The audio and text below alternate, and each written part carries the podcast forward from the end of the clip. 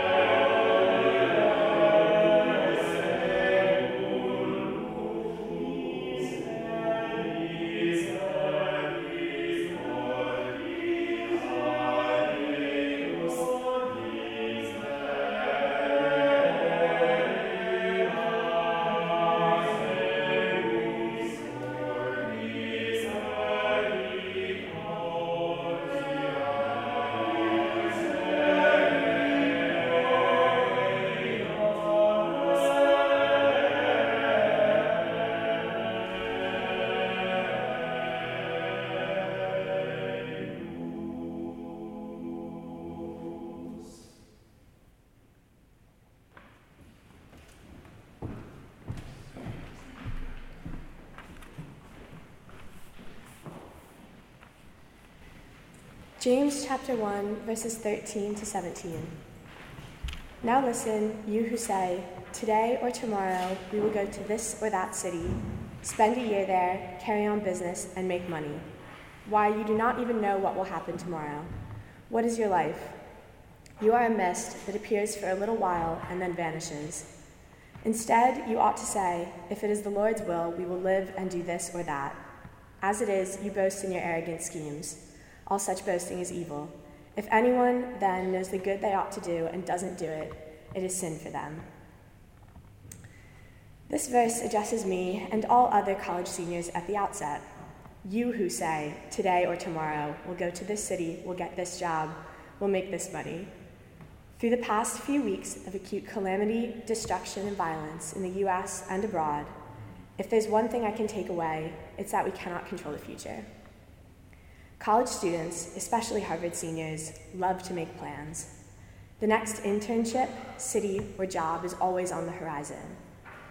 In this verse, we're confronted with a question tougher than why do you want to work for X company? Or what can you tell me about yourself? Instead, it's what is your life? Luckily, we're immediately given an answer, though it is the most humbling answer I can imagine. You are a mist. My life is as transient as the morning mist that burns away with the rising sun. My life is transient, and my experiences, memories, the things that make me who I am, are also a hazy mist. This mist of past, present, and future is the concrete outline of me. This temporality may at first feel futile, but I found it quite freeing. I teach church school here at Memorial Church. Each Sunday, Wes leads three other church school teachers and me in teaching around 20 young people, ranging in age from pre K to sixth grade. This was my introduction to the Memorial Church community. I've had the privilege of teaching many of these young people for a few years now. These students have often been my link beyond the Harvard bubble. Their fresh perspective, their innocence, their curiosity, and their incredible intelligence continually surprise me. However, as much as I've learned over the past three years of Sunday mornings, I've also realized how transient I am in these formative years of the children's lives. After I graduate, in a few months or years, they'll most likely forget me, this speaks to the transience of the undergraduate experience, my experience at Harvard. Students ebb and flow, but the buildings stand and the institution remains. Though I'm here in Memorial Church a few times a week and walk by it every day, I only recently realized it is indeed a war memorial. The names of men who died in battle are etched on these walls. Harvard's architecture immortalizes the transience of their lives. For me, there's something beautiful, frightening, and completely jarring about teaching children about love, forgiveness, and unity among remembrances of war, which is perhaps the ugliest side of humanity. The work that I do here as a student and a teacher may be transient, but it is not futile.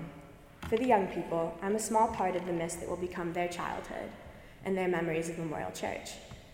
My responsibility is to make sure that those remembrances are fond. Memorial, student, and church school, past, present, and future. We're all part of the living organism that is this community, one branch of the space of grace in the middle of Harvard Yard, as Professor Walton loves to call it. So life is short, and I ask, is it out of my hands anyway? To me, it's essential to see the verse through to the end. The final line puts the onus entirely on us. If anyone then knows the good they ought to do and doesn't do it, it's a sin for them. Though we are ephemeral mist, we have the power to do right with our every short lived second.